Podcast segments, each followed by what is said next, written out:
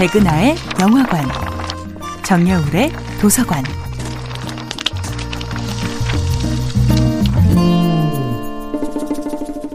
안녕하세요. 여러분과 아름답고 풍요로운 책 이야기를 나누고 있는 작가 정여울입니다.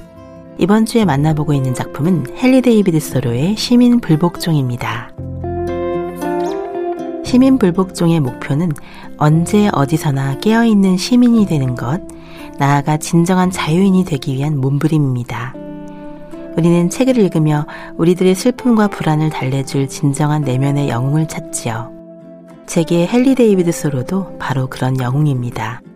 그 누구도 빼앗아갈 수 없는 존엄을 소중히 간직한 진정한 영웅이지요.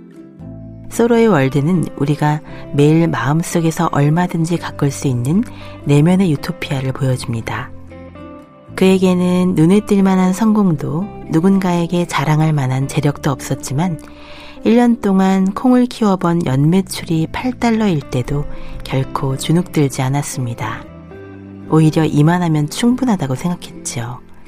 하루에 일정 시간을 정해 딱 그 시간에만 밥을 벌기 위한 노동을 하고 월귤나무 열매를 따먹으며 최고의 음식이 바로 자연에 있음을 깨닫습니다.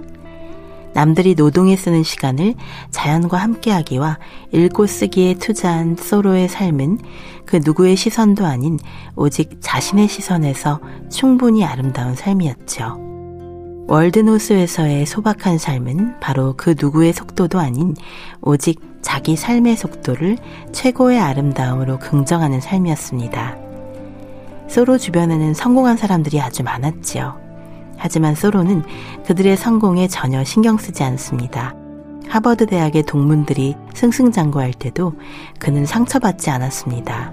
다른 사람과 비교하며 자신의 삶을 못난 것으로 만들지 않았습니다.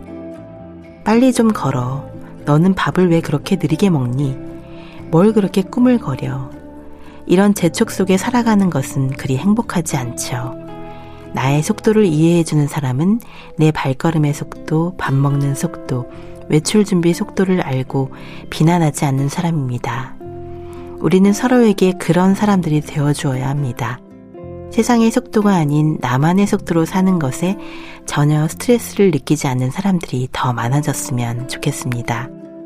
우리가 저마다의 북소리를 찾아 나만의 고유한 삶의 악보를 찾아 아름답게 연주하는 일을 게을리하지 않았으면 좋겠습니다. 정여울의 도서관이었습니다.